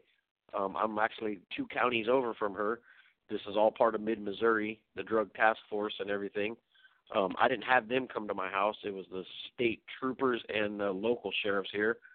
But um, it's just it's it's a sad thing out here. All there it's it's part of the good old boys club out here in Mid Missouri, and they do whatever they want out here with no uh, no one to oversee what they do and how they treat people and the rights they abuse and and take away from people out here.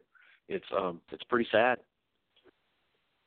You know, while I was uh, interviewing uh, Dana, I looked up uh, the operating cost per hour of a Black Hawk helicopter, and it's almost twenty-five thousand dollars for every hour, every flight hour that that vehicle is in the air.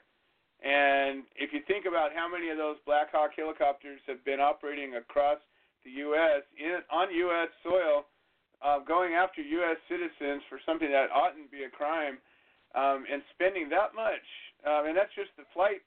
That's just the, the the operational expense, not manning it and everything else.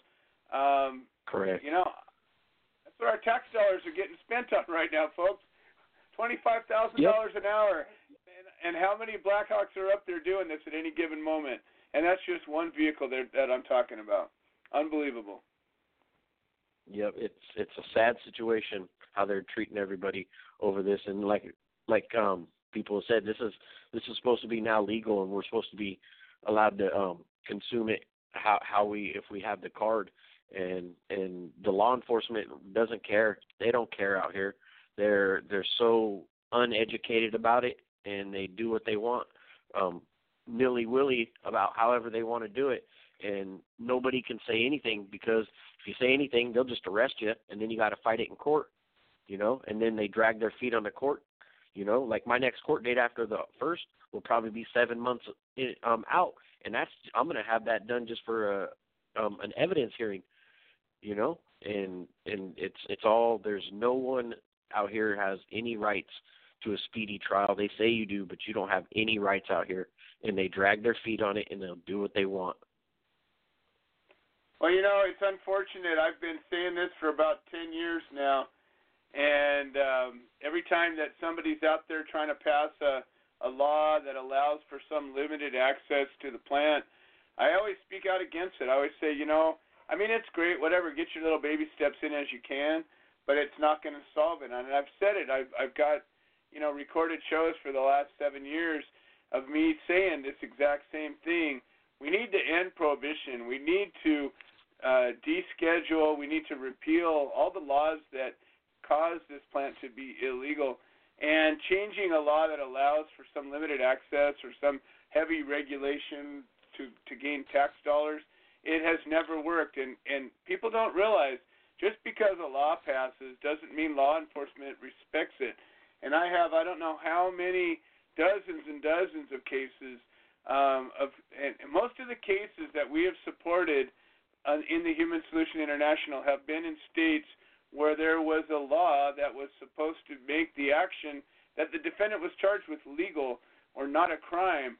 And I've talked about this again for almost 10 years now. It's something that I've coined the term of punishment by the process. And people don't realize that even if you're following the law, and I put giant quotes around that, and law enforcement right. wants to target you, don't like what you're doing, they just come in and treat you like you're a criminal, and then you got to fight your way out of it. And as you just described, my case took six years, and that was two cases. Um, one of them took uh, almost two years, and one of them took almost four years. And and through that whole time, I was on bond. I was I was I was I was on a bond that said if for any reason they were to revoke my bond, I would be locked up. And they did that to me once, and they threatened to do it a dozen times. And that's what they do. They yep, can hold I just you got off a bond for. Uh, yeah, I just got off of five years of bond, fifty um, fifty thousand dollars on my last case for a misdemeanor amount of of marijuana, and they were trying to give me twenty four years for that, and I, and I went to fight it, and finally a week before trial, they they dropped it down to a misdemeanor with a little fine. So my lawyer didn't want to fight it and wanted more money, or was going to drop me if I didn't take the plea. So I had to take the plea, and it was just a it was a misdemeanor. And six months after that, I'm back on bond again for something they tried to set me up on. There you go. And that's just another example of the punishment by the process. And, you know, it's unfortunately that what happened to you happens to people all over the country. And, and you know, you just said the key word there. I couldn't afford it. And and it's a it's a thing that happens. The first my first case I had raised up through doing fundraisers enough money to pay my attorney, but I never fully paid him off. Yep. And the second case, he said, I can't do this again. And so I had a public pretender myself, the second case, and he didn't want to fight for me. I had to literally force him to fight for me. And at the very end, Yep. like I said, it was the same thing. They finally they finally folded, you know, four four years into it after we overturned a conviction and the appellate court ruled in my here in my case, and it was a nightmare. And and again, through it all, I was locked up multiple times, and and all you know, some of my dear friends had put up their life savings and their retirements to keep me out of jail so that I could fight. And if it wasn't for that, you know, I, I would have done 12 years in prison, and that's what I, that's what was at stake. And those of Yep. us that don't have the big resources to get and fight, they take advantage of that. And you know, the public defenders, they're just doing their jobs. They're just trying to move these cases through. They don't give a damn about you. Yep. Uh, every once in a while, now I, I again, I don't want to paint with too broad of a brush because I've seen a few public defenders actually care and do a good job, but it's been a few. Uh, most of them. I told them I was told same- I'm a guinea pig. Yeah, yeah. No, and that's what they think. They just they don't. You know, even the paid attorneys, the big fancy paid attorneys, um, at the end of the day, if you lose, they go back to their fancy house and their fancy car and their fancy Yep. wife and their fancy kids and their fancy dog, and you're in jail. So you Yep. know, at the end of the day, it's not very seldom do you find an attorney that has heart, and even doesn't matter how much you pay them. At the end of the day, they go back to their lives. So we got to remember we got to fight for ourselves. We got to stand up for each other, and that's what this is all about. This is about being together, yeah. unity in the community, standing together, being a part of the human solution, and making a difference. So Zach, uh, you know, uh, we're we're here for you, and uh, you know we're going to keep on marching. Hopefully you'll you'll make it I to the rally there on 19th, and uh, hopefully I'll get to meet you in person. Yes, definitely. Like I said, I got court the first at 9 a.m. in Moniteau County, and and the only reason I'm out right now is because my I'm friends with the bondsman, and he's a really good dude. And said I'm not going to allow my friend to sit in jail, so he came and got me. That's fantastic. Well, it's a good thing to have a bondsman as a friend. I I can attest yep. to that. Awesome. All yep. right, Zach. Well, hopefully we'll have some good support out there. And uh, meanwhile, keep on checking in, and um, you know we're gonna do everything we can to be there for you. I appreciate it. And you guys have um, a fantastic evening. I appreciate everything. You betcha. Have a good one. Zach Salazar, folks, uh, defendant out of Missouri, fighting the case. All right, we got Tom Corby to close the show down, and uh, looks like we're going to slide on in with our two-hour, one-hour show. Tom Corby, welcome to the show. How are you doing today? Uh, we're doing pretty good today, Joe, and I want to thank you, Joe, and Lisa, Becca, Mary, and Coffee Party Radio Show. These are all historical shows, and you're all part of history. Uh, also, want to shout out here right now to George Martorano. I want to thank him. I'm honored to have his book here signed by him.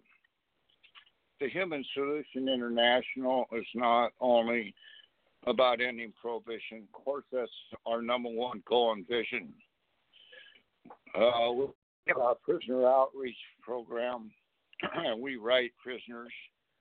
Uh, and when George Martorano was in prison for 33 years, we were writing him letters. Joe knows very well. I have a book here. I would recommend it. Pain Grows a Platinum Rose and what George Martorano has been through growing up in Philly and how he survived in prison is an amazing story. I want to thank Joe uh, George right now, and I want to say right here his, his little uh, note from him, and I want to also thank Joe and Liz for bringing the book up here, and you do owe us a visit. and uh, Tom and Donna, deep thanks for being there when all I knew was the cell.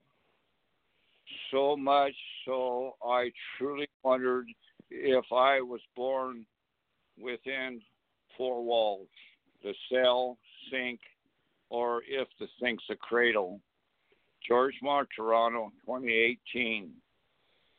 Uh, when we talk about standing our ground, a, lot of uh, defendants we've come for, uh, not like Nick, Nick Rand here today that's helped us so much. Uh, once their case resolved or quitted or dismissed, we don't hear from them at all. So we want to thank all those on the front line always coming together to end prohibition. And we are volunteers, by the way this is flower time with our plants out here, and we just came in.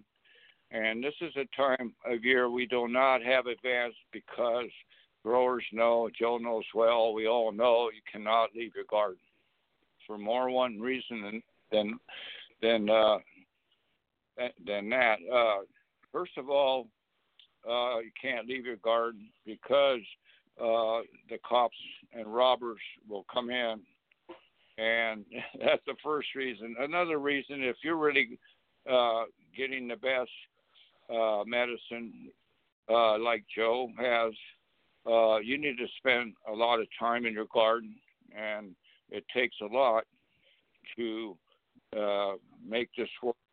Uh, I always tell people that come that everything's against you to make it out there. Think about it. Uh, any farmer actually so, uh, one of the first things I recommend is if you're growing plants to have a 420 recommendation. also have your pop property, private property signs posted every 100 feet, signed by owner and dated. This is how actually Joe remember uh, probably back when when uh, uh, the, the tweakers uh, uh, haunted me two months, and finally we we caught them and uh, we got them on no press trespassing. And also, uh, if, if code enforcement or the sheriff uh, comes comes, what's the first thing you do? You tell them you can be cordial. You tell them first of all you're on private property, and where's where's your warrant? Furthermore, we are recording this, and we will file an injunction and lawsuit, and uh, we don't consent to any search. That's the first thing, and then anything from there, you talk to our lawyer.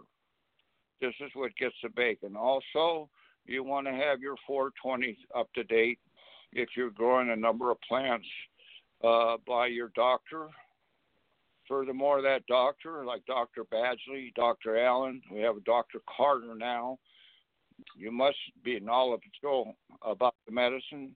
You must be able to take the stand for me. That's so important with our doctors that we all know. Uh, so I'm trying to. I, I got my notes here, and uh, I'm pretty much covered. And we need to make this a two-hour show, Joe. and Two thank hour, you, one Joe. hour show. I keep trying to make it one hour, but it won't do it. We're working. We're working on three hours. well, I want to thank all those good speakers today.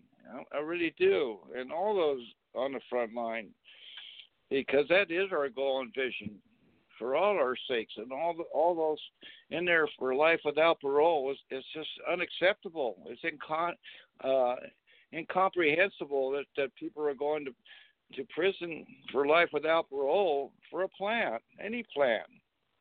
So thank you again, all today, and uh, as always, Donna says, don't forget to breathe.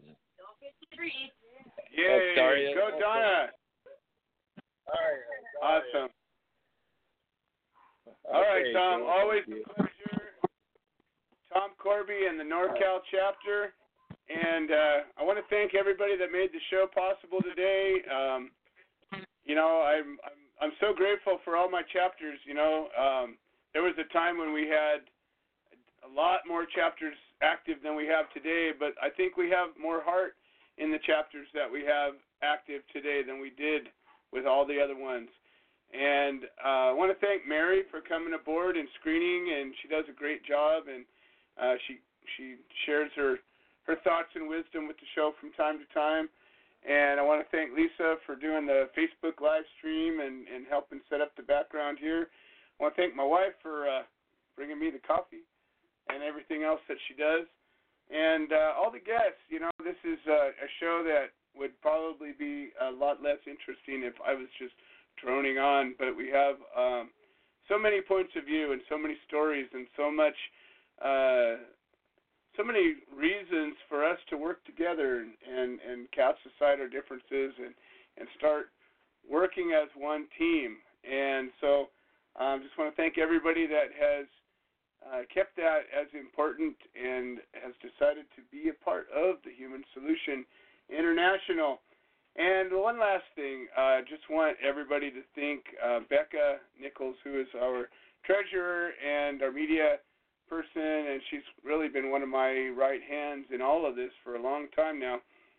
Um, you know, her mom had a really severe stroke, and uh, she's in the hospital. And you know, Becca had tried to bring some CBD medicine to her mom, which she was taking before, and it was helping. And she went in to go bring this medicine to her mom in the hospital, and she said four nurses came out like soldiers and literally uh, took this medicine from her and wanted to lock it up, and uh, they were watching her on the camera. And this is in Oregon, where it's supposedly so cool and everybody's so cool and it's so legal and all of that. And this is CBD. Um, I just want to say, you know, it's it's it's not going to end till we end it, and we so um, you know, give Becca and her mom some some thought and some love and some bright light, and uh, say a prayer or two if you got one. And um, that's it for this week. I'm sorry that amazing story I was going to tell you. We ran out of time.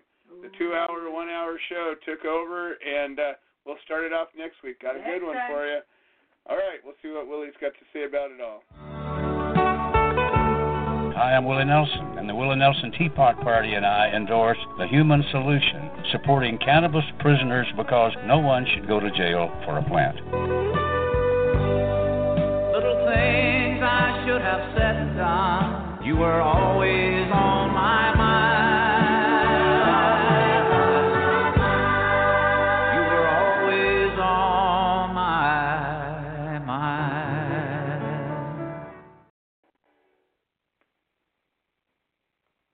With the Lucky Land slots, you can get lucky just about anywhere.